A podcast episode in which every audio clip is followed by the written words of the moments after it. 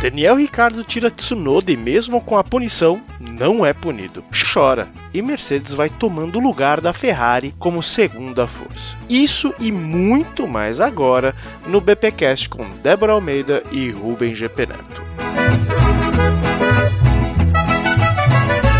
La cucaracha, la cucaracha, ya no puede caminar, porque no tiene, porque le falta que fumar. La cucaracha, la cucaracha, ya no puede caminar, porque no tiene, porque le falta marihuana que fumar. Cucaracha pinta, le dice una colorada. E estamos de volta com o BBcast, seu podcast de automobilismo e outras nerds. No episódio de hoje vamos falar sobre o GP do México, também alguns comentários ali sobre o GP dos Estados Unidos, que espingou aí no final de semana do México. Eu sou o BGP Neto e aqui comigo está a Débora Santos Almeida. Bem-vinda, Débora. Olá, amigos, sejam bem-vindos a mais um episódio do BBcast e hoje pegue aí a sua tequila, afinal você está escutando esse podcast provavelmente na terça ou na quarta-feira e como é feriado, enche a cara de tequila. Exatamente. Bom, antes de prosseguirmos, aqueles recadinhos marotos do paddock. Primeiro, agradecer aí todos os nossos apoiadores, todos os nossos ouvintes que compartilham, que conversam com a gente nas redes sociais. Muito obrigado. Vocês são muito importantes para o nosso desenvolvimento aqui.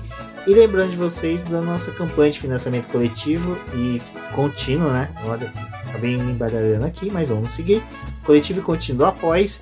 Tem o link aqui na descrição, aonde você pode se tornar um apoiador do Boletim Paddock e contribuir mensalmente aqui para o nosso projeto.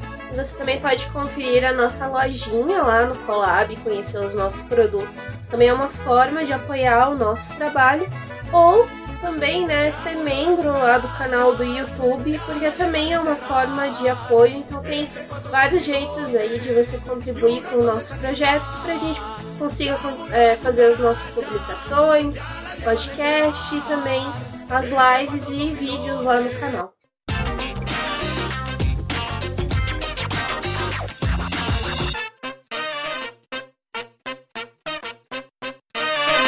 Bom, Débora, terminou ali a corrida dos Estados Unidos, né? A gente comemorou, Alonso fez uma boa corrida, Alonso foi punido, aí com uma reclamação da Haas, aí a Alpine veio e falou que a Haas perdeu o prazo, não tem coisa mais feia para alguém que vai fazer uma contestação, uma defesa, uma petição, qualquer coisa que perder o prazo. Mais feio do que se tomar um indeferimento é você perder o prazo. E parece ali, né, que a Haas realmente comeu bola, não sabemos que cálculo matemático maribolante eles fizeram do tempo para apresentar a impugnação, mas Fernando Alonso foi punido, a Alpine recorreu, a Alpine conseguiu o sétimo lugar de Fernando Alonso novamente, e aí eles ocuparam novamente a quarta colocação no Mundial de Construtores, para a felicidade do espanhol. Tal qual a CBA, né? Acaba a corrida, ninguém sabe qual, qual é o resultado.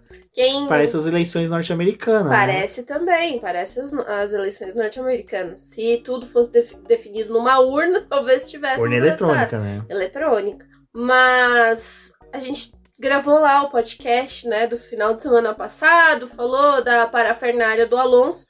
E, assim, a gente sabe, na verdade, o que aconteceu, porque é, teve uma boa colocação aí, né?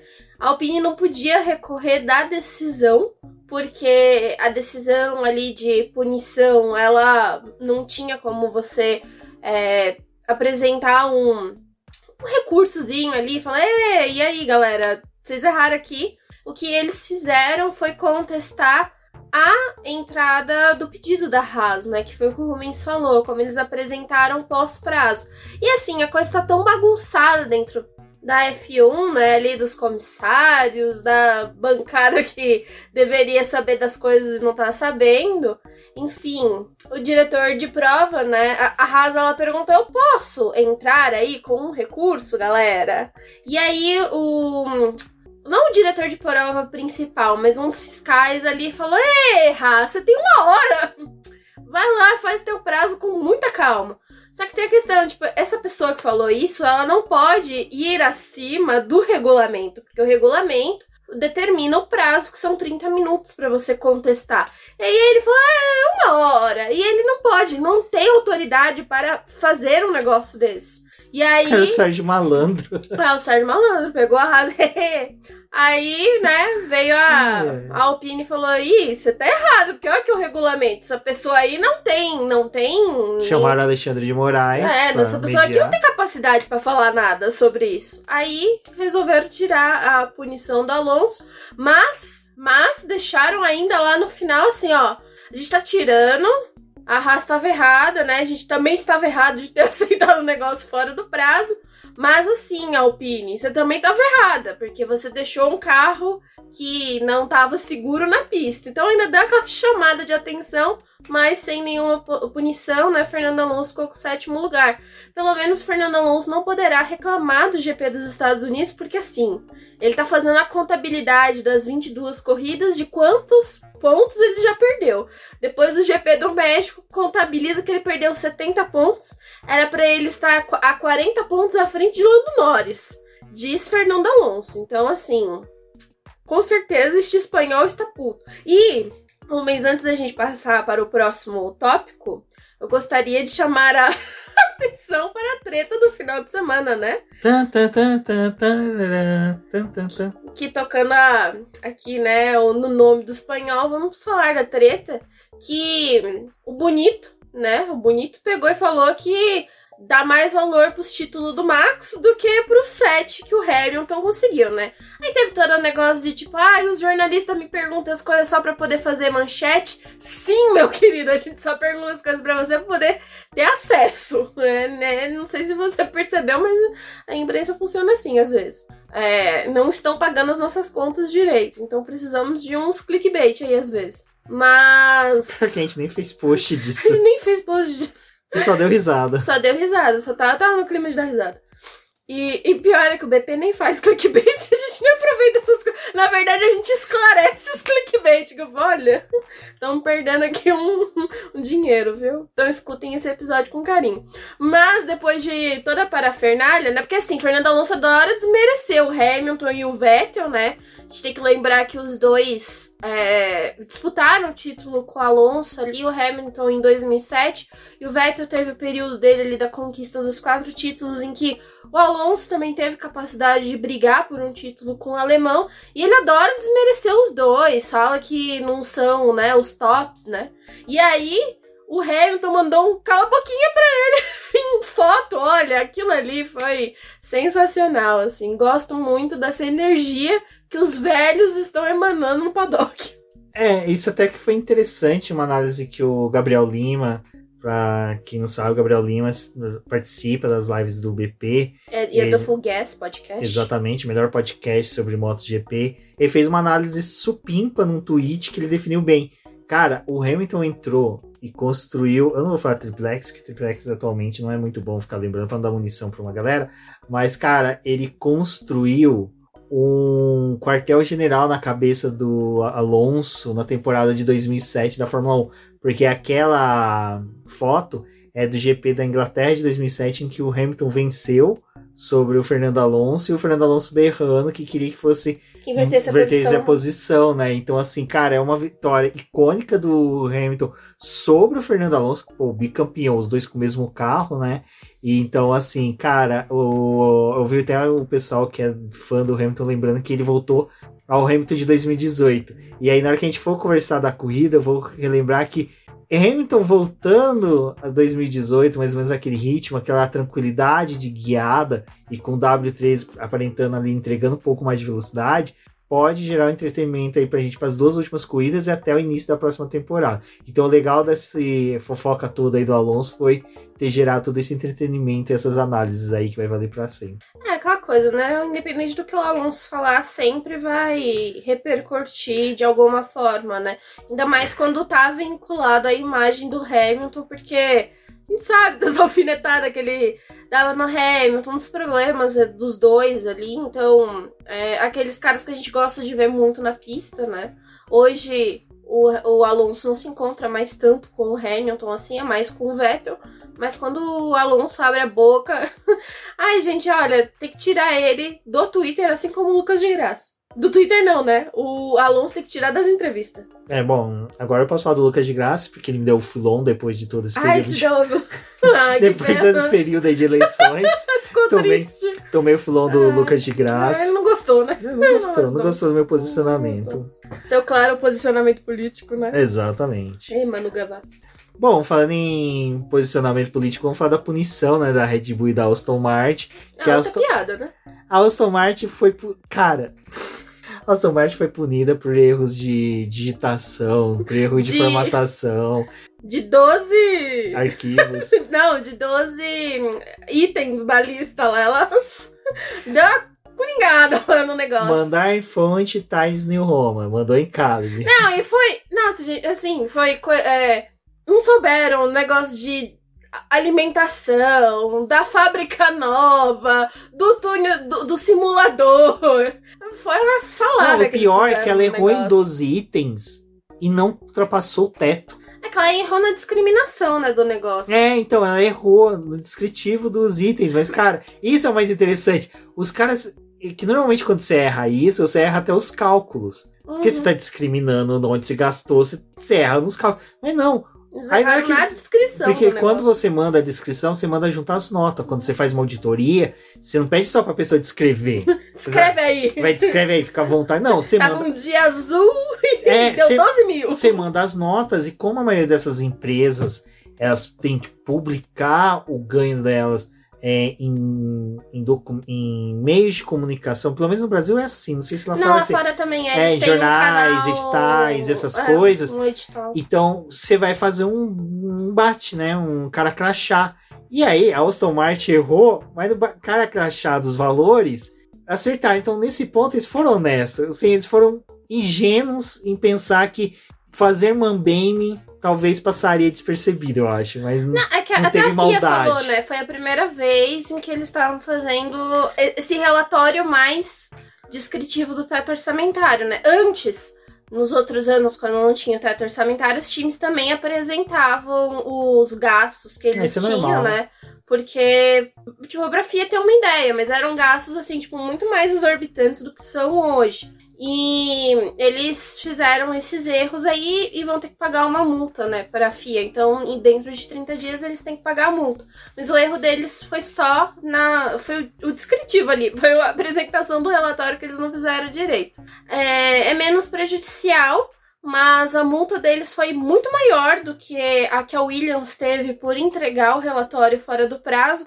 E a Aston Martin foi a única que não, não seguiu assim o relatório da forma como deveria ser feito. Mas a FIA falou assim: ah, foi o que eu mencionou, né? Eles não apresentaram nenhuma resistência de fazer a descrição correta, apresentaram os valores da, da forma correta, então não teve uma ação de má fé.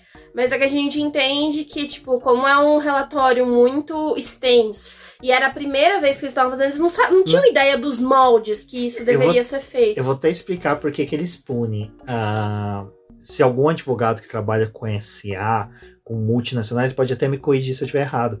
Mas o CAD, que é o órgão que analisa essas questões de SA, de concorrência no Brasil, eles pedem todo ano para as empresas que têm é, ações abertas, é, SAs em si, Sociedade Anônima, apresente relatórios. E realmente existe toda uma, uma- um, um checklist, né, um descritivo que você tem que seguir. E se você não segue, realmente, você, você sofre punições.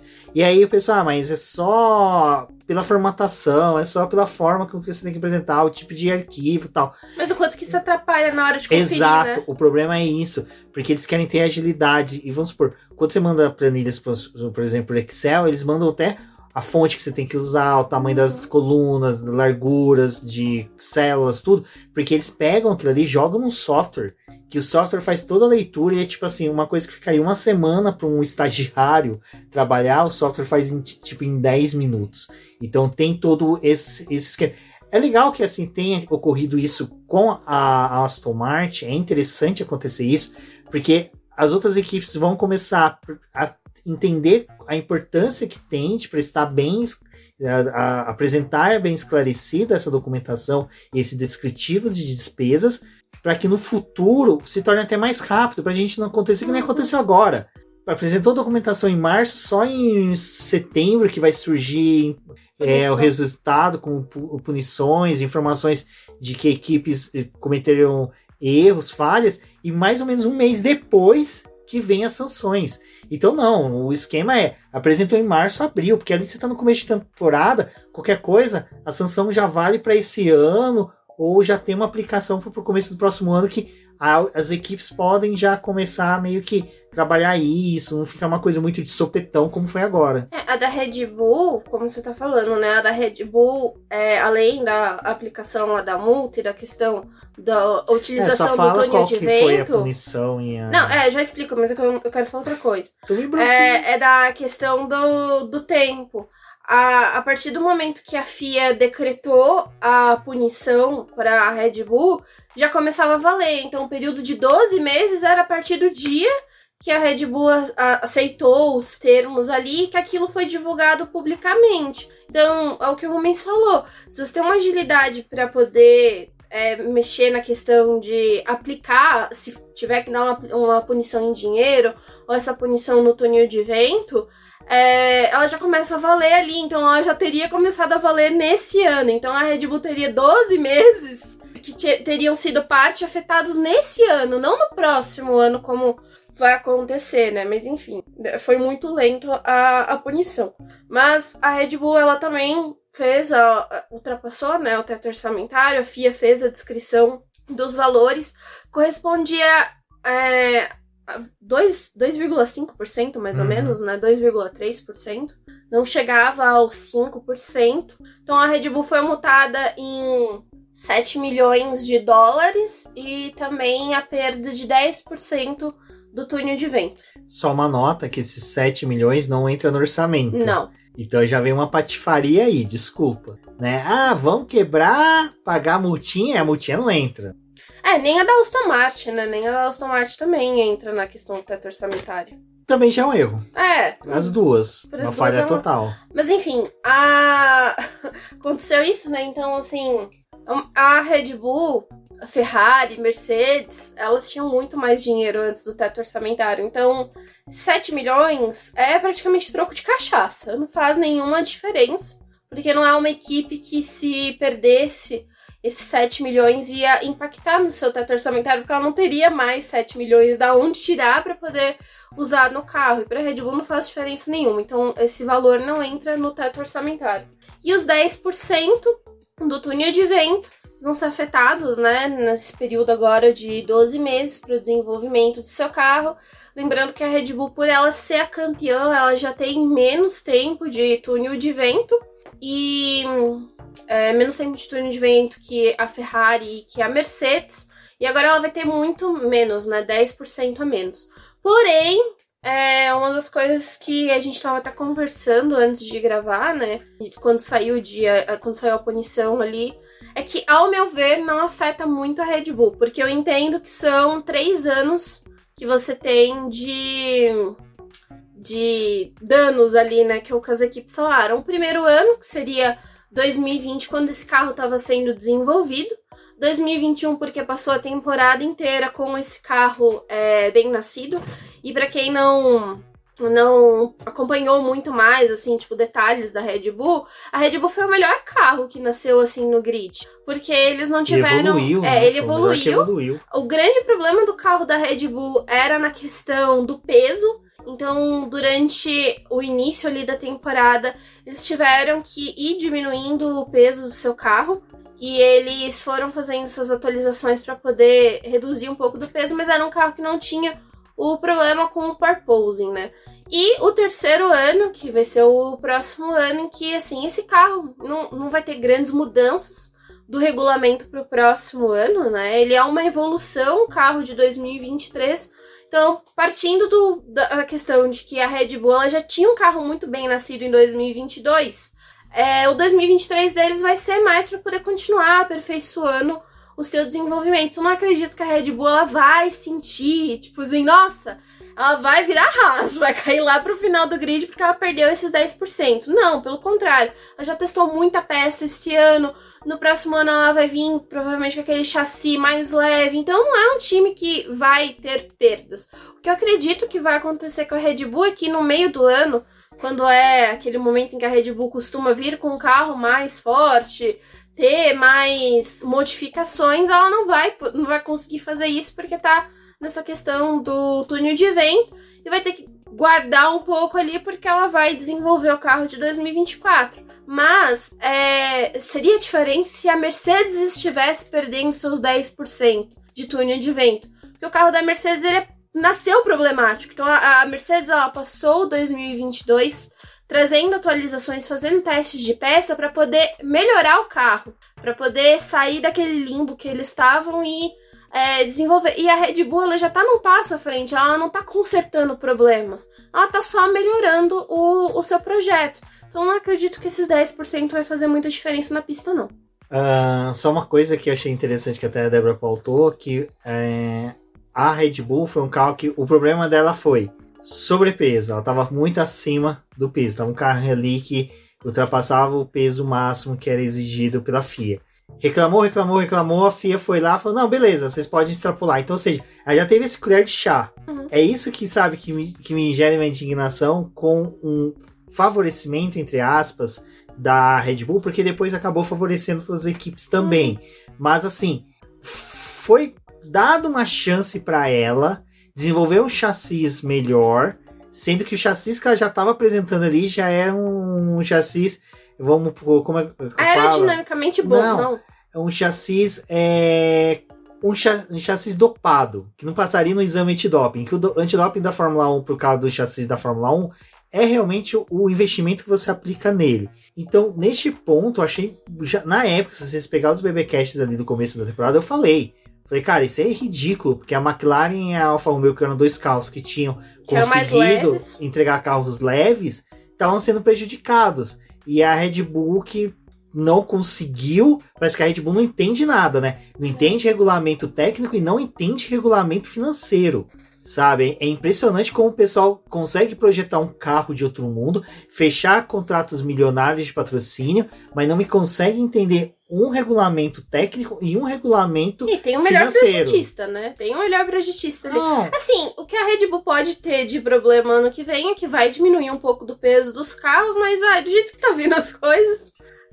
É, é tipo. Eles meio que já aceitaram que os carros são pesados, que é isso mesmo. E, e a, a outra mudança que vai ter é o do dos retrovisores, né? Que vai ter que ser um pouco maior, não sei o que, mas isso também acho que não vai ser um retrovisor que vai. Um, um desenvolvimento de um retrovisor que vai para a Red Bull. E o Santo Antônio que muda. A Red Bull não é o carro que tem problema com o Santo Antônio, né? O problema com o Santo Antônio é da Alfa Romeo. Então, assim, é o que o falou, já é um carro que nasceu dopado com seus problemas ali e tem várias colheres de chá. Tipo, por mais que o carro fosse pesado, ao longo do ano eles foram reduzindo o, o peso. É, então, assim, cara, fica difícil às vezes a gente comentar. O pessoal vem, ah, mas vocês são hates da Red Bull. Cara, é Tô fato. colocando os fatos. É fato, tipo, Tô é coisa que você pega com quem acompanhou a temporada, viu isso. E, e eu acho legal o pessoal, ah, esse é hate. Cara, que eu falo, Mercedes, quando apresentou ah. até o DAS, mas, aquelas rodas que tiravam o aquecimento dos pneus, que favoreceu muito a Mercedes na temporada de 2018 e 2019. Eu falei, sabe? Eu falava muito. Agora, cara, o da Red Bull é uma coisa que tá escancarada. Já tá todo mundo realmente da Ferrari, comentando. O motor, né? Também a gente comentou bastante. É que da Ferrari do motor. É que o do motor, eles foram muito bonitos, né? Não, né? Eles, é que. Eles se lascaram. Assim, a gente Sabe viu... aquela coisa que o Azagal. Mas... Peraí, sabe aquele negócio que o Azagal fala no Nerdcast que feio não é roubar? Feio é não saber carregar? É, feio é Ferrari. Nada. A Ferrari ela não ganhou nada com aquela porcaria daquele é. motor. Era o que a gente tava conversando com a, a Rafaela do Garota da F1. Ela deve participar da live aí na quarta-feira. Então fica aí o aviso para vocês participarem da live. Era o que a gente tava conversando. O ruim da Ferrari é que ela tentou fazer aquilo ali, tentou dar uma de boa zona, mas ela não ganhou nada com isso. Ela não conseguiu ganhar um título. Tá ali, ainda penando com o carrinho furreca deles. Ai, ai. Próximo assunto. Ai, cara, é complicado, mas enfim. Ah, meu Deus. Ah, tem sim, gente. Nossa. Quem não sabia? Audi Sauber, né, Débora? Que Quem nunca amor- viu, né? Que coisa. A imprensa não estava falando disso há um certo tempo. Eram rumores, né? Mas Audi e Sauber vão se unir aí. Na verdade, o negócio já tava meio que vindo. Que a Alfa Romeo já tinha declarado que não permaneceria mais com a Sauber, né? Então, até o final de 2020. Só vai ficar até o final de 2023. A Débora falou. Tá vindo, tá vindo. Eu imaginei aquele meme da pessoa com o braço na cintura, a onda gigante, a onda É. escrita. eh, Audi, a, a pessoa com Sauber, a doida não tá me vendo. Daí não tá me vendo aqui, né? E, enfim, né? Vai ter essa parceria. A Sauber é, vai fazer a construção do carro, porque eles já têm ali a fábrica. Assim, eu recomendo muito pra quem começou a acompanhar a Fórmula 1 por agora ou ainda tá se inteirando das coisas. O canal da Sauber. é, eles têm alguns vídeos passados apresentando o túnel de vento, apresentando a estrutura que a Sauber tem. Infelizmente, assim, é um a comemoração dessa união. É, infelizmente, bem mal gerida ultimamente, mas a Sauber, assim, era pra poder ser um dos grandes times, né? Eles têm uma estrutura fora do, do normal. E essa vai ser a estrutura que a Audi vai usar, né, para o desenvolvimento, para a construção dos seus carros. Então, a Sauber vai fazer essa parte de aerodinâmica e a Audi lá na sua é, fábrica, né, ela vai fazer o desenvolvimento dos motores. Então, o motor vai vir da Alemanha para poder se juntar com a parte aerodinâmica da Suíça. E nisso, a Sauber é, tá negociando com a Audi para que a Audi faça uma parcela ali da compra dos investimentos para poder ter um pouco mais de controle na equipe, mas isso ainda não foi confirmado assim quanto que é a porcentagem, quanto que a Sauber vai é, realmente a- ter esse poder, porque é uma coisa que ainda está em fase de negociação e a Sauber também é um, uma empresa, né, uma equipe que ela é bem relutante com essas questões de negociação, né? Ano passado ela sofreu com a questão da Andretti, queria comprar, porque quando eles ficaram ali putos com o fato da Williams ter conquistado aqueles pontos na Bélgica, então a, a Alfa Romeo ali, né, a Sauber, entrou naquela coisa de que, ai, vamos vender, vamos sair da Fórmula 1, chega. E aí depois as conversas não deram muito certo e agora tá vindo com essa questão da Audi, então a gente não sabe muito bem quais são as porcentagens, mas vai ter essa união. Espero que é, dê certo. A Audi então vai entrar com o nome, né, realmente na Fórmula 1. Ela vai ter um impacto maior na Fórmula 1 com essa junção. E a Alfa Romeo ela vai se despedir da Fórmula 1 em 2023, mas existe aquela expectativa que em algum momento a, a Haas talvez se aproveite desse patrocínio aí para poder continuar. A Haas que agora, né, na última etapa nos Estados Unidos, anunciou um patrocinador master que vai mudar o nome da equipe no próximo ano, vai ter uma interferência no nome da equipe. Não mudar completamente, ainda vai ser Haas, mas vai ter essa interferência.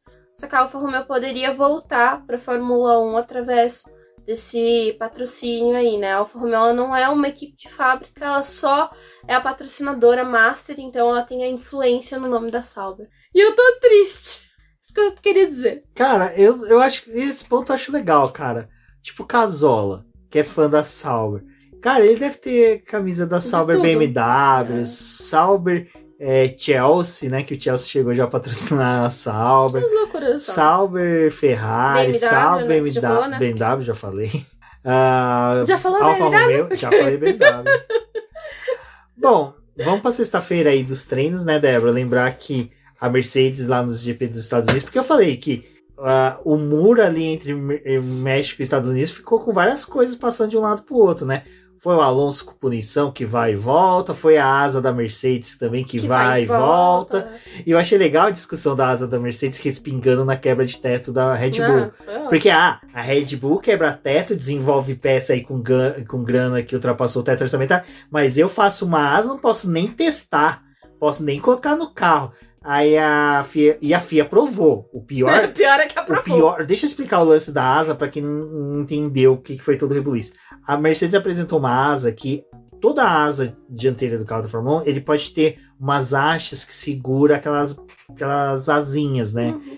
Que sobrepõem. Eu não sei o nome, quem quiser saber também os nomes, recomendo os vídeos do Certo Silverly, que ele sempre explica muito bem o nome dessas peças.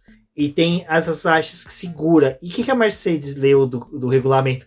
Que, não, que existe uma limitação e que essa limitação pode ser trabalhada para criar umas novas asinhas sobrepostas às asas, que faz com que o direcionamento do ar vá para fora. Isso, que joga o ar para fora, mas Não pode ter o direcionamento do ar. Exato, e não pode gerar turbulência. Hum. Aí ela mandou o desenho pra FIA, a FIA falou: ótimo, Mercedes, bela asa. O cara que verificou a asa foi o mesmo que verificou o teto orçamentário. Hum, Da Red Bull, foda-se. Exatamente, estagiário cumprindo aviso prévio, É. né? Todo mundo que cumpre aviso prévio deve ficar de biquinho, mas enfim. Aí, a Mercedes levou para os Estados Unidos, uma pista boa, dá para fazer o teste ali. Tem o GP do México depois, qualquer coisa a gente usa, dois GPs próximos, pistas boas para testes, vai estar calor, N motivos, para se testar uma asa. Chegou para colocar a asa, vem a FIA, ah, então não pode. Aí a Mercedes, então, eu gastei dinheiro, vocês aprovaram essa bagaça. Aí vem discussão, discussão, discussão. A Mercedes meio que falou: então, Mandaram arrancar os é, negócios. o né? que, que eu posso fazer para essa asa ser legal na visão de vocês? Faz isso, isso e aquilo. A Mercedes foi lá e fez, testou a asa e a asa. A asa mudou, mudou bastante o carro. Assim, foi um, um avanço, acho que, pro projeto deles. Nada do que a gente tá vendo agora é tão importante para esse ano, é mais pro ano que vem. Eles estão preparando o carro do próximo ano. Aí eu fico imaginando, já pensou? Toto Wolff viu que o, o Christian Horner quebrou o teto orçamentário, gastou uma graninha a mais e nada aconteceu com ele. Ele falou: Quer saber? Gasta aí, torra uns 10 milhões numa asa dianteira que coloca esse W3 aí como um foguete. Foram lá e fizeram a asa. Assim, o negócio da, da Red Bull, né? Só voltando no negócio da Red Bull. Não, é que muita coisa vai É, refletir. É, reflete. O que o pessoal não entende é O- isso. Os times grandes falaram, a punição é essa? 7 milhões e 10% no de evento? Pra fazer um carro, para fazer um carro que ganha temporada, pra ter 14 vitórias 7 seguidas. milhões não vai interferir no meu teto orçamentário, porque eu não vou ter perda no teto orçamentário. Eu vou gastar mesmo. É, é isso que vai acontecer. Só a esses- McLaren que se não, porque times- pagou a rescisão do Richard. Se esses. e- mas ela ganhou um dinheiro com o Andor. É mesmo, só no Ganhou um de dinheiro Andor. É, 5 segundos ali deve ter sido 7 milhões. Enfim, é isso que tá acontecendo, né? E agora é o jogo político, né? É os últimos testes, é os últimos testes de peças, já valendo muito pro carro do próximo ano, do quanto que vai ter essa influência. Mas o fato é que a Mercedes veio com essa asa. A pista do México casou, porque a gente tem que lembrar que o carro da Mercedes também não é um carro que.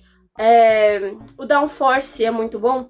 E em pistas assim que não tem downforce, né? Pro carro da Mercedes é, é bom, funciona com eles. Os outros carros que precisam mais de downforce não funcionam tão bem. Porque o carro da Ferrari, por exemplo, ele é um carro que ele é aerodinamicamente muito trabalhado. E ele acaba perdendo ali, ele acaba sofrendo muito mais do que é, a Mercedes, né? Então essa asa funcionou aí, deu um bom trabalho, deu um buzz pra eles, assim. É, apesar da liderança do George Russell no segundo treino livre não ser palpável, porque tem o fator de estar realizando os testes ali da Pirelli e ele ter feito a volta com os pneus de 2022, o terceiro treino livre foi muito mais palpável. Eles estavam competitivos, a velocidade que a Mercedes atingiu na pista era superior à dos outros times.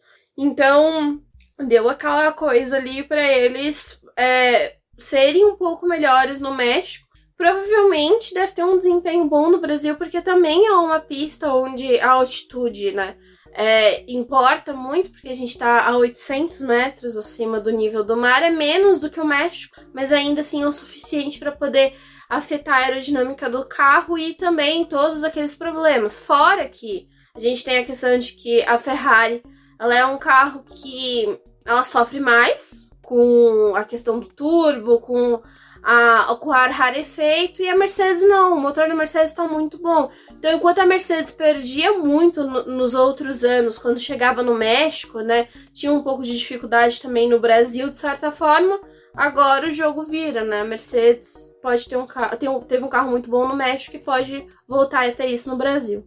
Que vai ser legal, né? Acho que é legal. Mostra também uma leitura fora da caixinha, né? E eles não se respeitaram o regulamento. Isso que é engraçado, né? Eles foram no limite. Aí a FIA bloqueou. Aí tá bom, FIA, o que, que você quer? Tipo, aquela coisa, sabe, do você tá de saco cheio. Mas o que, que você quer? Ah, quer que corte isso daqui? Foi lá no Alicate, cortou, É. resolveu. Sabe? Então, assim, hoje a asa é legal, ninguém pode contestar e não teve quebra de teto orçamentário. Bom, falando nisso ainda sexta-feira, né, Débora? A gente teve os testes da Pirelli. Foi teste do, da Pirelli ali com aqueles pneus para 2023. É Os uma goma macios. próxima, né? Isso que foi isso que eu queria perguntar, porque eu não consegui acompanhar os testes, porque testes na parte da tarde, na sexta-feira, para mim é sempre corrido em decorrência de fechamento de pauta. Então, ah, os pneus, eles não eram identificados, né? Era tipo. Não, eles são os macios de 2023, Hum, os pneus mais macios de 2023, mas eles não são identificados na pista porque eles não têm cor. Eles Hum, são entendi. pretos, né? Eles têm o, o Tzinho lá, eles não têm uma cor que nem os outros que são apresentados entre branco, amarelo e vermelho. É, isso é interessante. Nesse ponto eu acho legal quando tem esses testes. Vou, vou por pré-temporada, porque aqui os carros, as equipes já têm dados que vai ser utilizados para o carro do ano que vem. Então eles já sabendo como é o, o a- a comportamento desses pneus, eles já começam a ter uma dinâmica para o próximo ano. Então é, Os carros legal, de né? Fórmula 1 eles são construídos baseados nos pneus. Então por isso que a gente teve uma divergência, assim, aquela briga da Aston Martin, da Mercedes em 2021, quando teve a troca dos pneus e a Pirelli não tinha comunicado direito a troca, reforçou os pneus e ainda pediu a diferença nos carros. Aquilo deu todo um bafafá, porque é, os carros, né, eles são construídos baseados muito no pneu na eficiência deles, na forma como eles se comportam nos carros. Então os times tentam fazer essa construção. É importante para eles conhecerem o pneu mais duro e o pneu mais macio para poder ter uma ideia do funcionamento da operação dos carros. É, o pneu macio, pelo que a gente viu, assim, é que é muito complicado esses testes. Geralmente os times não dão tudo de si, não, não mostram tudo. O que a Pirelli faz, ela apresenta um cronograma para os times na quinta-feira do que eles têm que fazer. Então, X tempo na pista, vocês vão completar, vão fazer stints de volta de classificação, de volta de simulação de corrida, né? É controlado o ajuste dos carros, então os times também não podem fazer testes é, aerodinâmicos nesses carros, eles têm que ir numa configuração praticamente neutra. E é, é tudo assim, batido pela Pirelli para ela poder ter uma linearidade de, de dados, porque ela vai ter a diferença dos carros, mas ela tem um comparativo melhor, porque a gente sabe que os carros já são diferentes, então tem essa questão da configuração. E a gente viu durante o segundo treino livre, por exemplo, o Fernando Alonso, como não tinha possibilidade de ficar mexendo no carro, o carro dele tava deslizando bastante, né? Tava perdendo bastante a traseira. Mas o que eles estão tentando corrigir é o problema da saída diferente que os pilotos estavam reclamando dos pneus desse ano, mas é, é bem interessante esse- esses testes. E o pneu macio também. Foi legal ter feito o teste dele no México, porque no México eles usam a gama intermediária de pneus. Em 2018 eles tentaram usar a gama mais macia e não funcionou, porque estava degradando muito o pneu macio, eles não quiseram usar esse pneu durante a corrida, e aí a Pirelli regrediu né, na estratégia, e a partir de 2019 começou a usar a gama intermediária. Então também é legal para a Pirelli testar os pneus macios no México, para já entender se se eles estão tendo um bom rendimento com esses pneus, se o comportamento do carro é interessante ali com eles, para que no próximo ano qualquer coisa até um- dar um passo, tipo, de novo e voltar para a gama mais macia e mesmo que tenha um pouquinho mais de gasto, talvez dá a possibilidade de fazer duas paradas na corrida. E eu falo demais, se deixar eu falo do pneu o dia inteiro. Ah, de boa, porque agora. Assim, porque. Eu vou ser sincero. GP foi realmente. Ah, foi bem. é. Foi, foi um GP normal de Fórmula 1. Não foi nem surpreendente, também não foi tão chato. O GP do México é assim, né? É, Não GP tem. Porque as equipes não podem avançar muito, até acho que vai ser legal a gente comentar rapidinho sobre isso. Por causa do ar rarefeito, eles não vão colocar muita força nos motores, os motores não, Não é a vão. corrida que eles vão estourar motor, É. eles vão deixar pra Budar. Historicamente já é um GP. É que a mesma coisa que acontece no GP do Brasil, gente. GP do Brasil, vocês querem exemplo? 2019.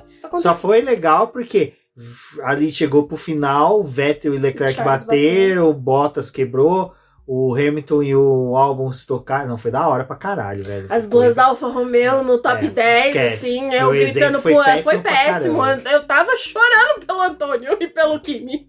É. Saudades. Até hoje eu sinto sabor daquele, daquele TK na boca, de tristeza, de, ter saber que o Carlos né? Sainz foi pódio É. e eu lá na fila esperando. Nossa, Que aquela notícia foi triste.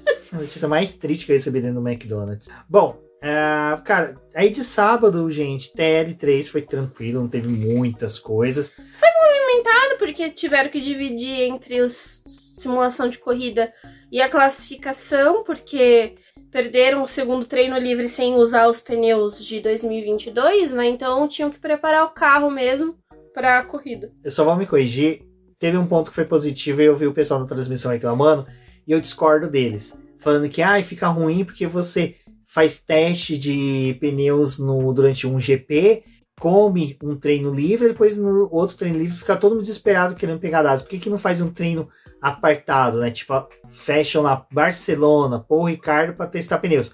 Porque vocês batem palma com um calendário de 24 corridas, 6, seis sprints. A Pirelli tava disso. chorando, a Pirelli tava Não chorando tem pra final de semana teste. livre. Porque é, é muito legal. Eu adoro esse conceito do pessoal batendo assim, não.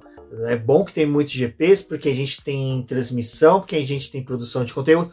Cara, a gente tá falando, olhando nosso umbigo. E é uma coisa que a gente sempre falou aqui, até comentou no podcast sobre o calendário.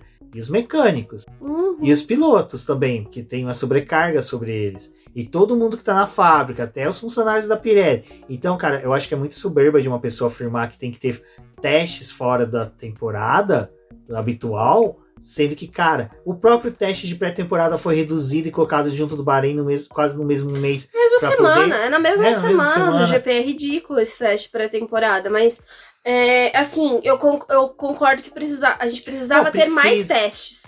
E a Pirelli, ano que vem, ela vai se lascar, porque a gente viu a solicitação da FIA de um estudo para poder melhorar os pneus de chuva. Eles vão botar que carro para poder testar pneu de chuva e quando? Porque tem 24 corridas ano que vem. Sim. Vai botar. Não tem mais Paul Ricard que você poderia, tipo, ah, fazer um- uma sessão, segundo treino livre que nem aconteceu agora, e botar os carros. Tipo, você vai testar pneu de chuva com a temporada andando. É. Não tem cabimento. Não, e outra coisa que eu acho legal de você colocar um teste no final de semana, se reduzir um treino livre. Uhum. Você coloca algo diferente, algo que não é habitual para aquelas equipes, para desenvolver o carro pro final de semana. É, é legal, cara. Você coloca. Treino livre não é pra fã.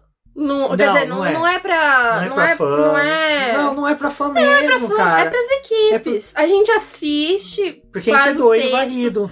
E, e porque a gente quer atualizar, mas no- esses testes não, não são pra gente, tipo assim, não é pra. O, o, o teste que o fã mais gosta é o do primeiro GP do ano, porque é a primeira vez que você tá vendo os carros Sim. na sua essência ali, né? Tipo, depois dos testes de pré-temporada, as modificações. Esse ano a gente nem vai. nem dá pra sonhar, Nossa, porque. é mesmo, né? graça. Uma coisa que a gente tinha antigamente era.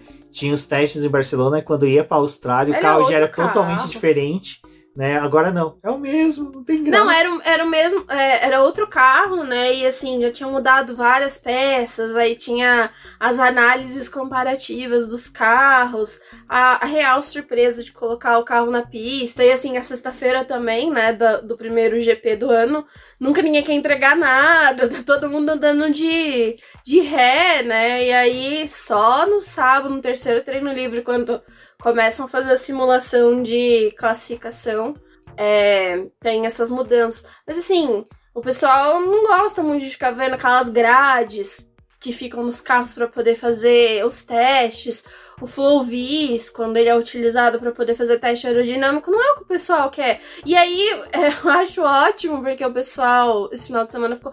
Ai, mas um treino de uma hora e meia e ninguém faz nada. Ninguém é. Com... Tipo, gente, não é uma corrida.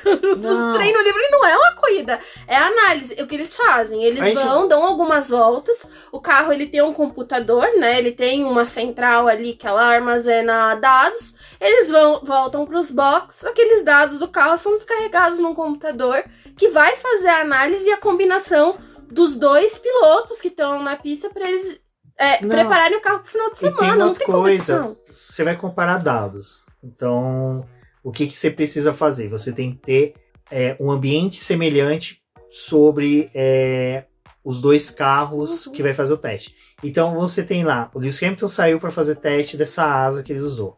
Aí eles falam, vamos testar com pneus macios e essa configuração de asa traseira. Ele vai. Agora vamos simular esse mesmo teste com pneus macios. Não adianta ele já trocar o pneu e voltar. Porque o carro está com uma temperatura acima, diferente de quando saiu o anterior. Tá com o carro com motor quente, quantidade de combustível. Às vezes até a própria dilatação do motor muda a quantidade, vamos pôr assim, eu não vou conseguir falar, engenheiros mecânicos me corrigem, do óleo presente, até do ar comprimido O combustível, quando o carro ele tá muito quente, né, também. ele expande. Ele expande e quando você tá injeta ele numa temperatura mais baixa no carro, ele conforme o carro vai andando, esse temperatura vai aumentando e o combustível vai expandindo lá dentro, porque eles colocam ele tá numa pressão muito grande. Tem toda essa variação. Esses minutos que eles ficam parados nos box é pra meio que neutralizar o carro pra devolver ele pra pista, pra você conseguir comparar. Exato. E por isso que às vezes, tipo, os pilotos também saem com asas iguais, mas com pneus diferentes. Então, tipo, o Russell sai com um pneu duro e o Hamilton com um médio. Eles estão tentando avaliar, tipo, o comportamento desses dois carros com esses pneus e vão fazer um stint ali de voltas um pouco mais rápidas, tipo, simulando o final da corrida, quando o carro já tá com o combustível mais baixo. E também vão fazer o teste de simulação de corrida com combustível, com carro com mais combustível, para saber o, o gasto dos pneus. Mas não é uma coisa palpável pra gente, porque quando os carros vão pra pista, cada um tá com um nível de combustível. Os times não saem falando, tipo, ó, a gente colocou 2 litros aqui, galera. Nem é 2 litros, né? 2 quilos. Aí o outro fala, é, botei um quilo e meio. Porque a Não é gasolina é assim. mais leve que a água, né? Então, se você comparar com litro, você tem uma desproporção em É, questão de é peso. quilos. Bom, agora vamos para o. Ah, não, a gente tem que comentar, né? Pole do Max Verstappen disputou ali com o George Russell. Diga-se de passagem, cara, a volta do Max foi perfeita, mas foi uma coisa que eu até comentei com a Débora. Não tô desmerecendo, gente, pelo amor de Deus. Abaixem essas tochas. Ele fez uma volta perfeita Uhum. porque, assim, tava sendo difícil alguém tirar uma volta perfeita. Todos, todos, sem exceção, até o próprio Max tava errando. Porque a, a pista do México não é uma pista difícil, ela não é tão fácil. Ela é aquela pista que você acerta num setor e erra no outro. Nossa, ela, ela é muito difícil. Ela é muito acertar. difícil, ela é muito difícil. Aquele, aquele ponto em que o Gasly e o Vettel disputaram posição, aquela curva, quem puder assistir um- uma câmera on-board, ou aquela câmera que fica de frente para a curva, pro S certinho, você vai ver que o piloto, ele entra, ele só ajeita o carro e já faz a curva de novo. Então, só desse ajeitar e voltar, você pode ganhar ou perder milésimos. E então, eles têm a memória do carro do- dos outros anos, né? Exato. Que era um carro completamente diferente. Esse é uma mecânica é, que eles têm uma certa dificuldade que o carro escorrega. Vários pilotos estavam com o carro escorregando traseira, né? E isso dá um mérito tremendo para a pole do Uhum. Max, que o Max conseguiu fazer uma Achou a volta. volta perfeita. Achou a né? volta perfeita, aquele que o quem mais, quem, quem mais falava lá no É. Ford versus Ferrari. Você achar a volta perfeita, quando você acha ela, ninguém consegue tirar. E o Russell fez um bom trabalho com a Mercedes, o Hamilton também. Ferrari apagadíssima. Ferrari foi, a Ferrari, A Ferrari, eu acho que ela tava em, em Imola pro lançamento do carro da WEC, Eles, né? é, eles de passagem. erraram ali. A única alegria foi ver aquele carro da WEC esse final de semana. Mas a Ferrari, ela correu, né? Ela viu ali que tava dando uns chabu nos carros dos outros, da Alfa Romeo, da Haas. Ela falou, hum, sinto um cheiro de que vai dar ruim pro nosso lado. E aí, já prevendo o, o medo, sentindo o cheiro de hum, incompetência, pegaram e reduziram a potência do motor, até pra Charlin poder terminar a centésima corrida dele, É, né? reduziram o carro de motor Uno para motor 147, E não né? botaram a escada. Não botaram a escada no carro, entendeu? Tá, tá... Cara, A Ferrari nem foi pra Não, luta. é engraçado que o motor tava tão ruim que o Bottas O se Bottas classificou bem. apareceu. É. Não, cara, o Bottas, o Felipe Meira, o Felipe Meira não ouve a gente, que tristeza eterna. Mas se ele estiver ouvindo, cara, nessas horas eu gosto do Bottas. É quando ele aparece. Quando ele aparece, é, cara, ele é, ele é o Gilles Villeneuve da geração atual. Torço pra que não tenha o mesmo destino. Mas assim, é o Gilles Villeneuve, que era o cara que ganhava corrida, era brilhante, mas só fazia brilhos a cada, tipo, duas, dez corridas. Sabe? Não é o cara que nem é um Russell, um Hamilton, um Verstappen. E o Bottas tá penando, né, nessa E ele temporada. tá dedicado. Ele Isso que dá tá dó dele. Coitado. mas o carro da Alfa Romeo não ajuda. Cara, não, Bottas merecia um nada. carro melhor, cara. Nada na Alfa Romeo ajuda, sim. E, Ele usou, né? Precisava É. de um carro melhor. e fez uma ótima numa classificação, ficou entre os dois carros da Ferrari, assim, mérito total dele de, de fazer isso. E também aquela coisa, né? Configuração da, da Alfa Romeo de tipo, ah, vamos arriscar aqui para poder ir para um Q3. Mas, cara, é um carro que tá quebrando tanto, tendo tanto problema de motor. E eles foram para poder tentar alguns pontos, né? A Alfa Romeo tá brigando aí com a Aston Martin, que a Aston Martin deu uma crescida agora no final da temporada, né? Com a crescida esporádica, né, galera? É, não, mas- É o que a gente falou. É, tem GPs que ela vai bem e tem GPs que ela. É que o GP do, do México ele é um GP É complicado. Ele não, você não tem como falar que tal carro. Tal, o Lewis Hamilton, cara, o Lewis Hamilton, por exemplo, quase não ganhou no México. O Verstappen foi pra quarta vitória no México. Uhum. É, tem carros e carros, né? A Mercedes ela também nunca teve um histórico assim, muito bom no México. Mas a, a Alfa Romeo apareceu aí e a Aston Martin sumiu mais uma vez. Na classificação da Aston Martin, assim, tipo, a sexta-feira, o primeiro treino livre foi interessante.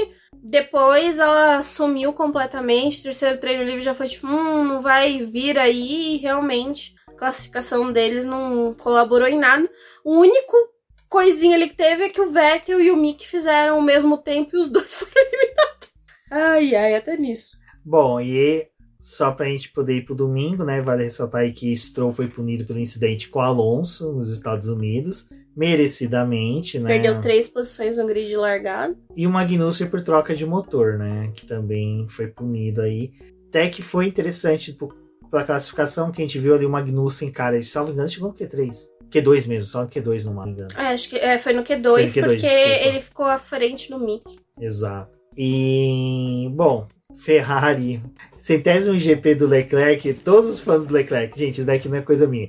Fãs do Leclerc, pra você ter uma ideia, a Aninha Ramos, do podcast Box Box Box, falou: centésimo GP, motor vai, Vai abandonar. vai, vai abandonar, vai. vai. Todos os fãs, e dá, cara, Dá pena. dá pena, velho. Como você olha pros, você olha pros Cara, pilotos, eu, eu posso fazer um comentário, assim, já que a gente tá Pode, falando pode. de Charlene? Que a corrida tava correndo ali. A corrida tava correndo. A corrida tava correndo, é, pensamentos pensantes. E aí eu tive pensamentos pensantes. Bateu um desespero, assim, né? Que quando eu vi é, o sétimo colocado tomando volta do Verstappen, a primeira reação que eu tive foi twittar no. falar, né? Gente, o Charles vai tomar volta, né? A Ferrari vai tomar volta da Red Bull. A gente tá na corrida do México e a Ferrari vai tomar a volta da Red Bull. Olha este campeonato, como está sendo, né? Mas tinha uma distância ali ainda do Charles pro Verstappen. O Verstappen não conseguiu passar o Charles. Mas ai, foi, foi assim. Praticamente foi o, re- o- o retrato da temporada, né? Ferrari tinha tudo no começo do ano. Foi perdendo, perdendo, perdendo. Aí chega nessa corrida, reduz a, potência. Faz uma corrida completamente apagada. O Charles pelo menos conseguiu terminar a corrida ali, fez uma largada boa, brigou com o Bottas, mas foi só. E bateu um desespero assim do Verstappen poder passar a Ferrari na pista. Que se tivesse passado, era melhor não correr os outros dois GP.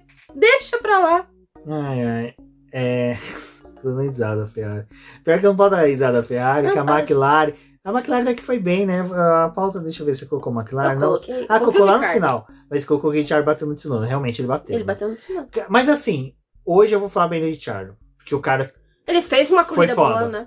Porque assim, o cara é o exemplo que eu dei. Quem que foi? Leclerc em Singapura. Porra. Você sabe que o Pérez tá com chance de tomar punição. Aperta a merda do É. carro pra você ficar com menos de 5 segundos dele. O Richard, com a merda da McLaren, que esse carro é uma bosta. O trator dele. É o tratorzinho ali dele. Tratorzinho. bateu no Tsunoda por causa do trator. que dirige. Exatamente. Cara, tomou punição de 10 segundos. Abriu 10 segundos do Ocon. É. Do Ocon, que tá fazendo uma. Ai, vou até morder a língua, caramba. Tá fazendo uma excelente temporada. Sabe? Ele, tá- então, ele assim. aproveita todas as oportunidades, né? É, Ele é apagado, então. mas aproveita as oportunidades. O- E é sacanagem que o motor do Alonso quebra, né? Depois a gente Nossa, comenta o- sobre isso. Pera aí, deixa eu terminar do Richard. Cara, aí o Richard me vai, me mete mais de 10 segundos do Ocon e não perde a posição, É. cara. Isso é um. Isso é um piloto, cara. É uma pena que a adaptação demorou pra chegar. Puta merda, velho. E ele mostrando que tá super confortável nos pneus de 2023, né? Coitado, aí, isso que eu falei com a Débora. Na hora que eu vi os tempos, tanto dos Estados Unidos, né, como agora, falei, mano, o Richard tá mandando bem com esses compostos ano que vem o coitado não vai estar no grid. E, eu, e assim, eu falei, porra, velho, até agora eu tô. Tô sentindo que tô critiquei. sentindo, né? Que critiquei ele. É, coitado. Tu foi responsável pela demissão não, de. não foi de- porque eu não conheço o Zac Brown, né? Só Pô, Denise. É só a Denise. Não culpem a Denise, que a Denise teria apoiado. Mas eu fiquei com um pouco de raiva ali da, da afobação dele pra cima do Tsunoda, mas ele tava não. Mas tentando, é justificável. né? É. uma pista que. A, a- a- E a não, punição também foi justificável. É porque ele, além de bater, ele tirou o piloto pra forever, né? Da Não, corrida. Então, Aí você tem a cagada da FIA. aplicaram imediatamente Não, a não, punição. não, não, não, não é isso. Tá correto aplicar É. imediatamente. Quando você faz um acréscimo de tempo, é o que eu sempre falei. É, Quando você faz acréscimo de tempo, tem que ser na pista pro piloto poder resolver. Ou eu vou pros boxes, faço um pit stop, coloco um composto mais macio e volto bliteirando todo mundo pra poder ganhar posição. Ou Dá eu abro os chance. 10 segundos. Dá chance. Agora vamos, quer ver? Singapura. Voltando pro GP da Singapura, que foi todas as cagadas de análise.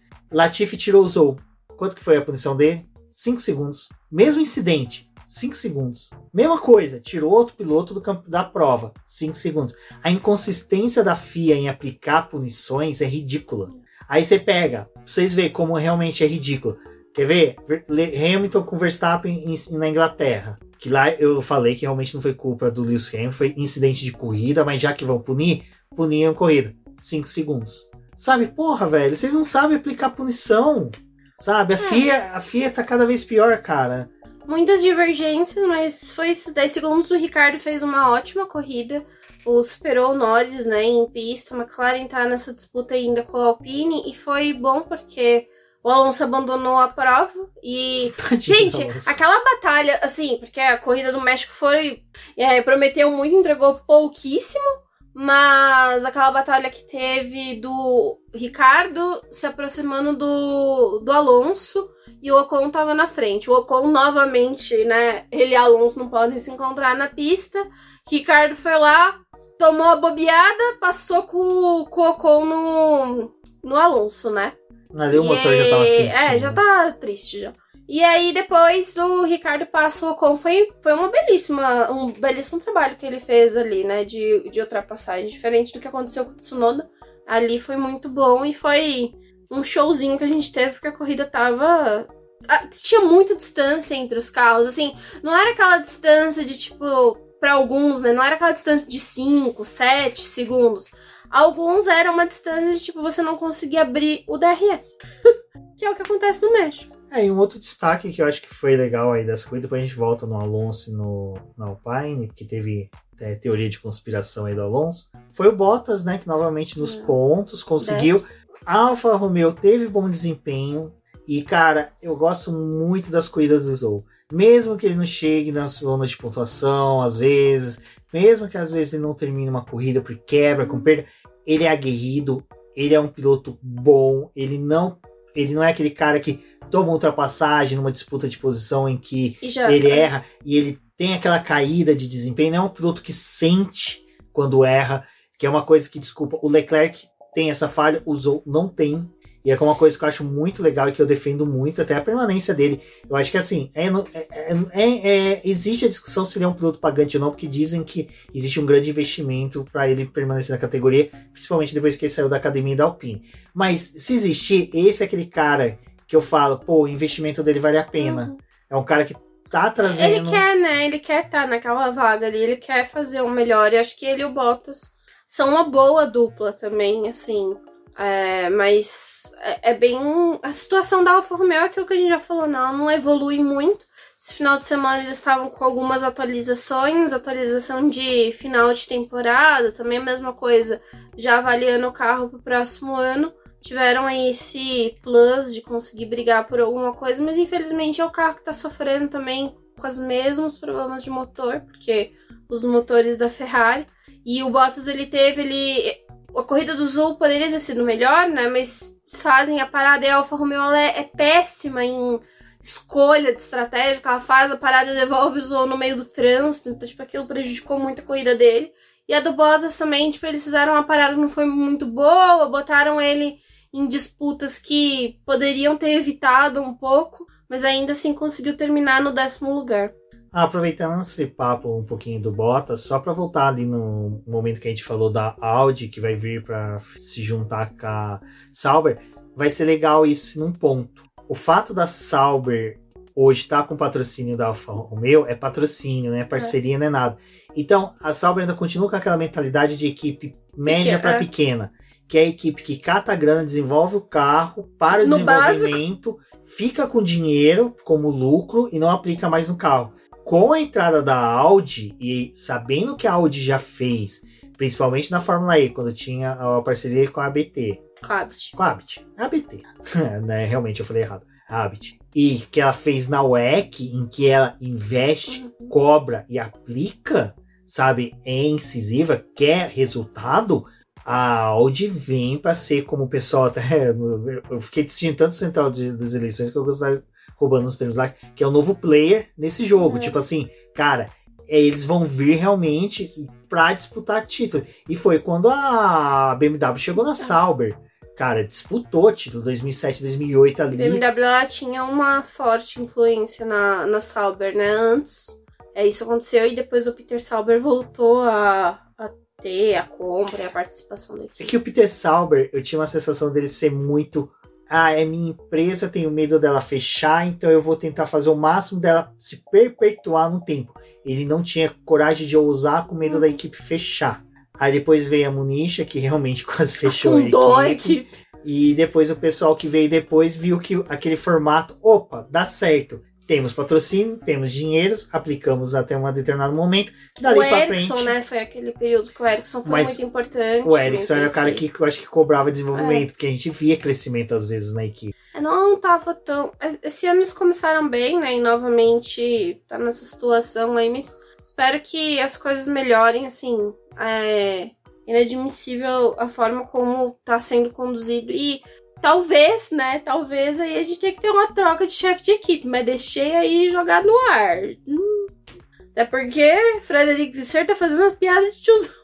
Ah, O Frederico Visser, pra mim, não... já era um Ai, cara que tinha que sido aposentado. Desculpa. Bom, ah, acho que a gente já tá arrumando pro final, né? Alonso. Ah, é, Fernando Alonso. É, o final, o final do Fernando Alonso na corrida que quebrou, coitado. Ah, ele, e também, olha, vou, vou dizer aqui, público do, do México, se estiverem assistindo o Fernando Alonso, já contratem para uma novela mexicana, porque saiu do carro atuando. Triste. Posso falar? Puto. Eu acho que tem pilotos De e pilotos. milhões ali, de milhões. O Alonso é o cara que fica puto porque não é só que ele abandonou mais uma corrida. Ele é o cara que gosta de correr tanto que ele sente que perdi uma oportunidade de terminar um GP do México. Era uma corrida que eu poderia. Sabe, na cabeça dele era a corrida que, que ia cair um meteoro de novo no México para extinção em massa da, da, da vida que domina aqui, que seria dos gatos. Desculpa, Salem. Mas ele- na cabeça dele era uma corrida que ele ia terminar no pódio. Então, assim, para ele, realmente é o fim do mundo. Eu compreendo. O Alonso. Cara, mas também esse ano tá difícil pra ele, né? Porque Você ele tá tomando um pau do, do companheiro de equipe dele, mas assim, na questão Quanto de que que. aumentou? os- velho. Quantos pontos aumentou naquele cálculo maluco que ele faz? Ah, de- agora são 70. Agora são 70, 70 Agora pontos são que é 70 a. pontos. E aí que ele falou, né? Engraçado, né? Só meu carro que quebra, do Só Ocon, meu. do Ocon Jogou, tá- né? Jogou no ar. Jogou, jogou, no- Jogou no ar. jogou pro Gasly, ó, Gasly. Ó, Gasly, teu carro vai quebrar aí misteriosamente. Se quiser umas dicas, eu te, te ajudo depois. Olha, o Alonso, coitado, tá só. Não, e falou que estaria a 40 pontos à frente de Lando Norris. Meteu essa. Não duvido. A McLaren, não duvido. Bom, e agora para finalizar, vamos falar primeiro da vitória do, do Felipe Massa, do Max Verstappen, e depois a gente fala aí sobre a Mercedes. Bom, a vitória do, do Max Verstappen foi uma vitória bacana. Eu acho sim que teve um, um quê de uma vitória disputada, porque, cara, em certo momento ele não tinha o carro mais rápido, não tinha o carro que estava tendo a melhor desenvolvimento, nem em consumo de pneus e nem ah, em velocidade aplicada. A gente viu ali a Mercedes muito bem. Né, o W13 veio como uma estrela para uma nova esperança. Haja trocadilhos eleitorais aí, entenda quem quiser. E aí, o que, que acontece? Max Verstappen, né? Esse cara aí que, por mais que a gente fale tudo, cara, críticas com a Red Bull, o cara é sobrenatural. A gente, estratégia da Red Bull, né? De outro mundo, assim, tipo. É, ele- Posso falar? Só uma coisa, desculpa te cortar. Aí que dá uma raiva. Pra que fazer as coisas irregulares? Vamos por dessa forma. Eles são ótimos, Não assim, precisa. estrutura, tudo, a análise, a. O que o pessoal tá falando, né? Lá no México, os torcedores da Ferrari ficou gritando pra Hannah, tipo, Hannah, venha pra Ferrari, pelo amor de Deus, salva a gente. Então, é, eles têm bons profissionais que são muito bem cotados no grid, né? São, assim, bons profissionais que trabalham muito bem juntos, mas eu acho que se alguns times adquirissem algumas peças, tipo, como a, Fe- a Ferrari tivesse uma boa estrategista, porque eles conseguem fazer até um bom desempenho, desenvolvimento de carro. Tipo, imagina uma Alfa Romeo com dinheiro, não sei o que, com uma Audi ali, tipo, tendo desenvolvimento, seria mais um carro competitivo no grid. Então, eles têm bons profissionais. O problema é o que o Mês falou, né? Acaba se envolvendo em coisas pequenas que apagam um pouco o brilho. Mas o Max ele fez uma ótima corrida. A Red Bull fez a escolha de largar com os pneus macios, o que num primeiro momento ficou assim naquela dúvida, mas pelo que aconteceu nos treinos livres, os pneus macios estavam funcionando muito bem, então já era uma ideia da Pirelli que eles iam ser usados na corrida e de fato foram. A Red Bull fez o primeiro stint de pneu macio, colocaram os médios e ficou aquele suspense assim de a gente vai fazer uma segunda parada ou não. A Mercedes comeu bola ali de imaginar que a Red Bull ia ter a queda do pneu, né? Que ela ia é, conforme a corrida fosse se aproximando do final, o Verstappen teria que dar uma freada por causa dos pneus e não, ele conseguiu manter o ritmo dele até o final, é, foi até ampliando a diferença para o Hamilton, a diferença dos pneus ali também foi interessante.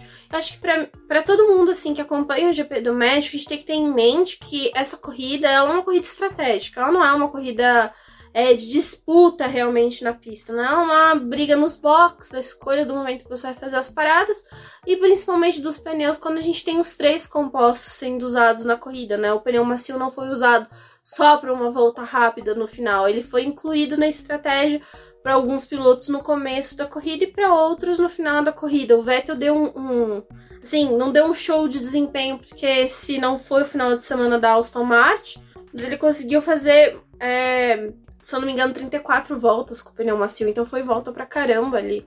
É, teve essa diferença. O Verstappen fez uma ótima corrida, terminou muito à frente do Hamilton e a Mercedes comeu bola de novo na estratégia, assim. É, ia ser difícil de ganhar essa corrida? Ia, porque você também tava contando com talvez um possível abandono da Red Bull para poder conseguir uma vitória. Mas, novamente, trabalharam muito bem com os pneus e a Red Bull tem aquele time, né? De tipo, ai, no momento que eles vão colocar o pneu para poder definir o início da corrida, eles às vezes eles tomam é, decisão no, no, momento que o carro, tipo assim, tá os mecânicos, qual pneu a gente coloca? Eles tomam a decisão ali e funciona. Então é uma equipe que tem uma sincronia muito boa, né? Uh, só uma coisa sobre a Red Bull que é muito importante a gente falar, que a corrida foi no México. Quem mais teve tempo de tela na televisão foi o pai do Checo Pérez, né? Do é. Sérgio Pérez, do que o próprio Sérgio Pérez, né? O Pérez? Pérez, eu até brinquei no Twitter, gostei que o pessoal deu aval pra minha brincadeira, que num circuito ou num país que ele não pode trair a esposa, ele não corre bem, não busca vitória, porque, cara, o que aconteceu? Cadê Sérgio Pérez? Sabe aquela coisa do Hamilton e correndo na Inglaterra tem aquela motivação. Até o Leclerc, coitado, que sabe que vai fracassar em Mônaco, o cara vai lá, faz pole, faz o diabo 4, fica nervoso com a Ferrari, coisa que é rara de acontecer Não. no rádio. O Alonso e o Sainz na Espanha, né? Tem o Tsunoda no Japão. Ai, o, Agora, o, o Pérez. O Sainz, ele tava se achando mexicano, né? Então. O Sainz tava se achando mexicano. O, o, é México. o Sainz. Sainz colocou tempo no Leclerc. Colocou tempo no Leclerc. Cara, o Sainz. Que Sainz tá mandou, difícil. Sainz, e diga de passagem, o carro da WEC em homenagem ao Sainz, né? Que a bandeirinha da Espanha é, tá ali. Mensagem subliminar de contratar de eterno com Sainz. Mas Pérez. O, o, México, o México. O México sumiu. Na verdade, foi o mexicano mesmo. O Pérez não, não teve aquele final de semana que o pessoal esperava. Ainda teve uma divergência ali na classificação, né? Da escolha da asa, porque eles iam botar uma asa que a Red Bull só tinha uma pro carro do Pérez. E aí, no último minuto, eles falaram: não, vamos com a, a casa normal aqui, que se ele bater, a gente tem mais uma pra poder trocar e não vai ser punido. Tentaram ajudar ele ali, mas o, Pé, o Pérez não fez o papel dele, que era tentar pelo menos superar a Mercedes, né? Largou atrás, a disputa que ele teve ali foi com o Russell na largada para ficar com o terceiro lugar.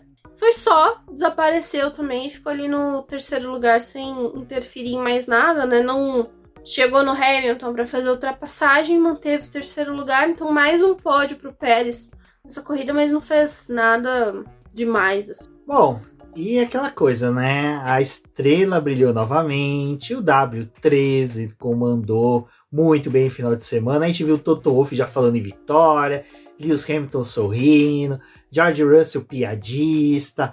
Cara, a Mercedes, assim, quando é que eu, é que eu falei no final do ano passado, não deixem o Lewis Hamilton entrar no jogo. Não deixa ele Não sonhar. deixa o cara sonhar. Não à toa, o cara é foda. Não, e o Hamilton já tá se comportando de novo como se estivesse disputando o título, né? Porque Exato. falou a Mercedes, vocês erraram a estratégia. Já, já foi, tá cantando foi o que eu falei o ano passado, quando após a vitória dele no Brasil, em que ele mudou o jogo, Uhum. em que ele colocou o Max tendo que correr atrás do título e ele só administrar. É lógico, ele não vai disputar o título desse ano que já tá Já acabou. Ele não vai conquistar duas vitórias, três vitórias que teriam sido. Mas assim, é aquela coisa do psicológico. É o que o Rosberg fez com ele em 2015 para ganhar o título de 2016. O Hamilton tá tentando fazer com, com o Max. Cara, você não acha que o Max olha no retrovisor, vê ali o 44, aquele capacete amarelo, sobe no pódio, olha do lado e fala: Mano, o cara chegou. Sabe? É, é, é uma jogada psicológica muito boa. E só completando, Não, acho que a sim. jogada psicológica também nem é só com a Red Bull. Com a própria Ferrari, tipo, vocês deixaram um caminho pra gente passar. Porque é- é- são 40 pontos, acho que agora estão dividindo a, a Ferrari da Mercedes. Tudo bem, teriam que ser, tipo, duas vitórias, né? Tipo, 50 pontos, ma- mais ou menos, pra poder passar.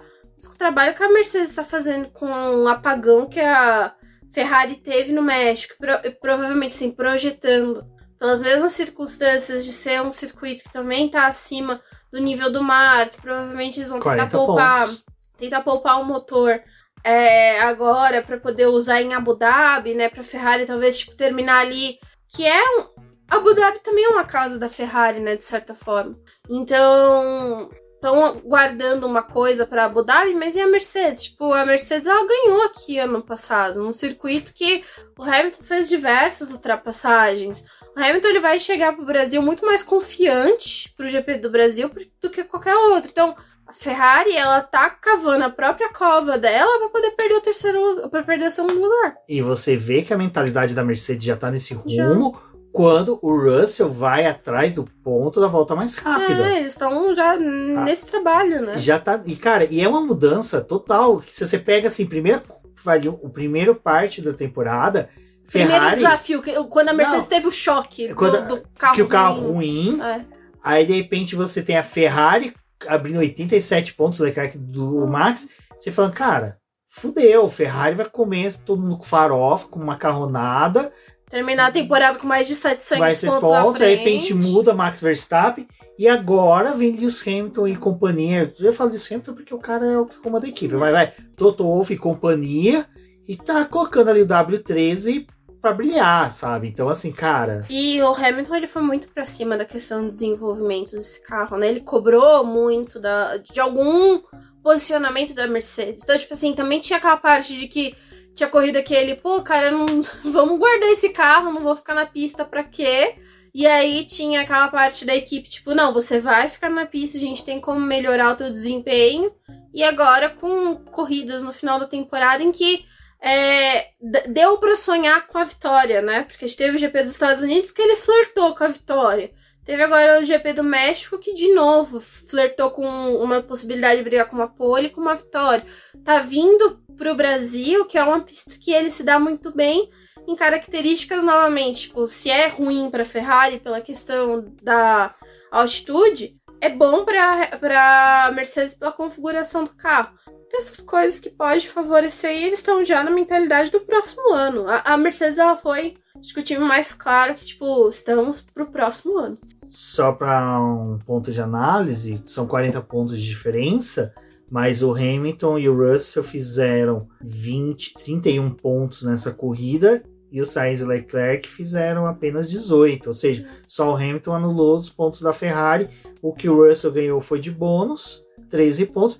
Lembrando que o GP no Brasil tem sprint. Tem sprint, tem Então são- sprint. Vamos supor, hipoteticamente, vai, o Hamilton vem com aquele foguete que foi o ano passado, consegue aí ganhar a sprint e ganhar a corrida e até uma volta rápida, são 36 pontos. 36 pontos no final de semana, com 10 da sprint, 25 da vitória e um ponto de volta rápida, 36 pontos, sabe? Pô, só isso e uma. São 10 no sprint ou são 8? Não me recordo. Agora você me pegou. Acho que são 8. Pra quem vence, acho que são 8. São 8, né? São 8 porque não tem. Vai mais. São só 8 pilotos que ganham Exato. pontos. Desculpa, gente, falha minha. Aí que não tem tanto sprint assim, né? Também nem queria que tivesse, só que ele tivesse no Brasil, que é um lugar que dá certo essa bagaça. E o pior. O pior Você vai acabou ser. de dar um berro na orelha do ouvinte. Desculpa, A. Aninha que tá dirigindo na, no vai se trânsito assustar. vai se assustar. Desculpe, Aninha. Mas assim. Falando nisso, Aninha, muito obrigado. É um amor. Obrigado, você sempre escuta a gente, sempre comenta. Muito obrigado por ter é, vindo escutar o nosso podcast. Salvo engano, a Aninha é de Curitiba também, então quando a gente for pra aí, Quando a gente me se mudar corrija. para Curitiba também. É, a gente se encontra. É. Agora me fugiu gravar. É, Também a Ah, menina sim, fugiu da trânsito, É, né? Fugiu correndo do carro, Fugiu, coitada. desculpe aí, sou um motoboy que atrapalhou aí. Mas é, é sprint, né? Sprint. É. Pode ser que venha alguma coisa aí nessa corrida, né? Mas ia ser um plot twist que eles ficam vendendo a sprint do Brasil, a sprint desse ano ser ruim. Imagina. Agora, não, vamos falar de coisa Imagina ruim. se for ruim. Olha Que é- só que Vamos- coisa, Diga-se de passagem, era melhor assistir o filme do, Do Pelé? do Pelé do que assistir esse GP, né? Qual? De, do México. Ah, sim. Foi um GP, assim, eu fiquei feliz do GP ter sido morno, por quê? Gente, a única Não. coisa que salvou foi a torcida, Não, a foi as galera eleições. gritando. Porque a gente ficou eu que fiquei Os- acompanhando as eleições. As e- criancinhas. É, o pai e aí, do chegou no Tcheco. domingo, os pilotos falou: Eu não aguento essa torcida que fica assediando, a gente chega! Ai, cara, a gente é não uma quer. coisa- Nossa, foi triste, viu? Mas enfim. Isso é uma coisa que até isso. eu achei legal, que foi uma manifestação que eu vi de uma galera no Twitter. Eu não vou falar o nome, porque esse pessoal já colocou justamente naquele é, com- tweet só na roda de amigos, Uhum. então justamente não vou comentar. Mas é pessoal que é envolvido com categorias nacionais que falou: pô, é um saco quando você tá trabalhando no paddock se você tá trabalhando. Aquelas pessoas estão no dia de folga, de férias, e estão querendo se divertir. E eu não, eu tô trabalhando. E os pilotos também, outros pilotos falando: gente, é horrível, você sai do carro que nem o Leclerc.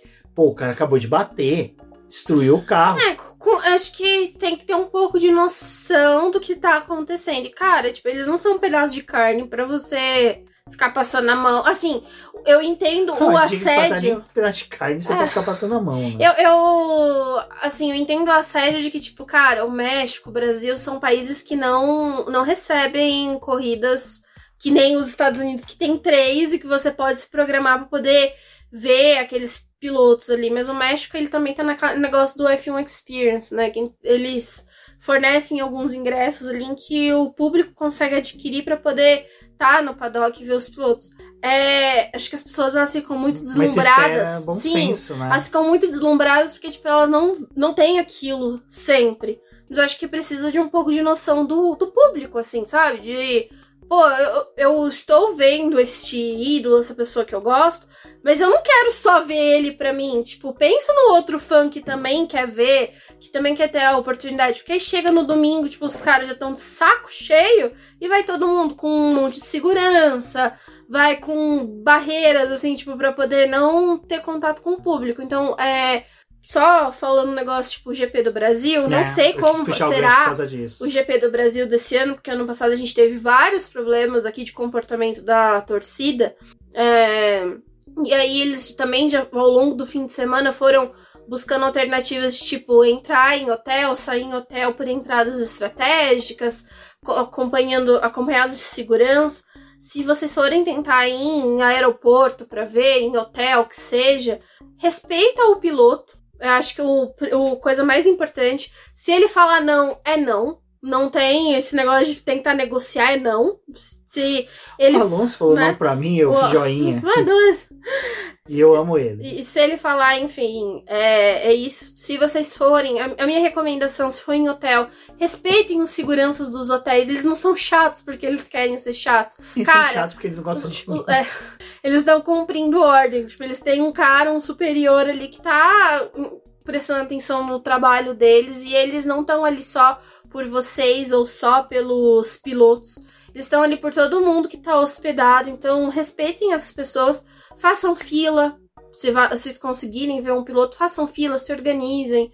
É, não fica com gritaria, não fica passando a mão. Se você quer dar um abraço no piloto, se você quer alguma, tipo, alguma coisa, pede. Saiba pedir. Se ele falar não, tudo bem. Você vai, pega teu autógrafo, tira tua fotinha. Não tente ultrapassar limites. Tipo, sempre tente pensar no, no outro fã que gosta da categoria, que quer ter a oportunidade de ver o teu ídolo também. Porque se a gente é egoísta, tipo, só a gente quer ver, só a gente faz o negócio depois prejudica, aí cada vez mais vai ter mais seguranças, a Fórmula 1 vai pensar mais vezes se vai ter a, F1 Experience aqui. É, o prefeito da cidade de São Paulo atual, né, o Ricardo, até falou que eles estão fazendo um trabalho, né, com Interlagos para que futuramente eles possam trazer esses eventos de contato dos pilotos com o público, porque eles sabem que é um público muito grande que gosta da Fórmula 1, mas a gente também tem que mostrar que é, temos a capacidade de receber esse tipo de evento, porque não adianta nada eles fecharem um negócio desse para São Paulo e acontecer como aconteceu no México, que tá no domingo os pilotos é, xingando o público e se sentindo super mal, porque eles gostariam sim de interagir com a galera, mas da forma como tava tendo a interação eles não gostaram. É, eu só torço para que se acontecer no Brasil de ter público maior no paddock, porque pelo menos até onde a gente sabe, conhece o pessoal que tá no paddock trabalhando, jornalistas, produtores de conteúdo, N, pessoas que estão lá, o público brasileiro até que é sussa relax. Nosso medo realmente é o pessoal, e é medo mesmo de hotel e de. É, como é que é o nome? aeroporto, porque que nem. Vai, Existem eventos que são direcionados a pessoas envolvidas com a cobertura do automobilismo, da Fórmula 1, coletivas de imprensa, que sofrem com isso, que às vezes vocês podem cancelar, não tem mais. Uhum. Um exemplo é a McLaren, que todo ano fazia evento aqui em São Paulo, acabou, não tem mais. A Ferrari é. é a mesma coisa, por causa de fã. A Red Bull fazia, não faz mais. Ninguém mais faz, na verdade, mais evento com fãs. Acabou. Por quê? É dor de cabeça sabe? E assim. É que você não sabe o que você vai receber, né? Tem o fã que. Nossa, muito legal essa oportunidade de eu estar aqui. E tem aquele que acha que, tipo, eu só vou viver isso uma vez e faz questão de viver aquilo só uma vez. É, então é, é mais um apelo mesmo, mas só que, gente, amanhã vai ter live. É amanhã, né? Quarta. Quarta. É, exatamente. amanhã, né? O podcast sai na terça e quarta. Exatamente. Quarta-feira, no feriado aí. Livezinha pra gente poder finalizar aí. GP o... dos Estados Unidos e México. México. E já, né, comentando aí se der um pouquinho, mas a gente vai fazer uma live, uma semana especial aí pro GP do Brasil. Então, galera que for vir para São Paulo, que for vir para o GP, consciência, bebam com moderação, tragam protetor solar, capa de chuva. Temos um podcast específico, todos. né, também, Vai estar tá com o link no post para vocês ouvirem. Exatamente, tem o podcast, né, o videozinho aqui que a gente gravou, eu, Rubens e Rafa, que já vamos há bastante tempo em Interlagos, temos dicas preciosas para vocês. Se cuidem, pessoal, quem for vir para São Paulo, ou só para ir para corrida, para poder ir para o show, para ir em outro evento. Tomem cuidado e aproveitem aí. E se tiver a oportunidade de ver o seu piloto aí, trate ele com respeito. Exatamente, pessoal. Apoiadores do BP, vamos conversar aí que a gente vai se encontrar sim, todos poder conversar, interagir, que vai ser uma oportunidade sensacional. Bom, eu agradeço a todos, um forte abraço e até a próxima. Até a próxima.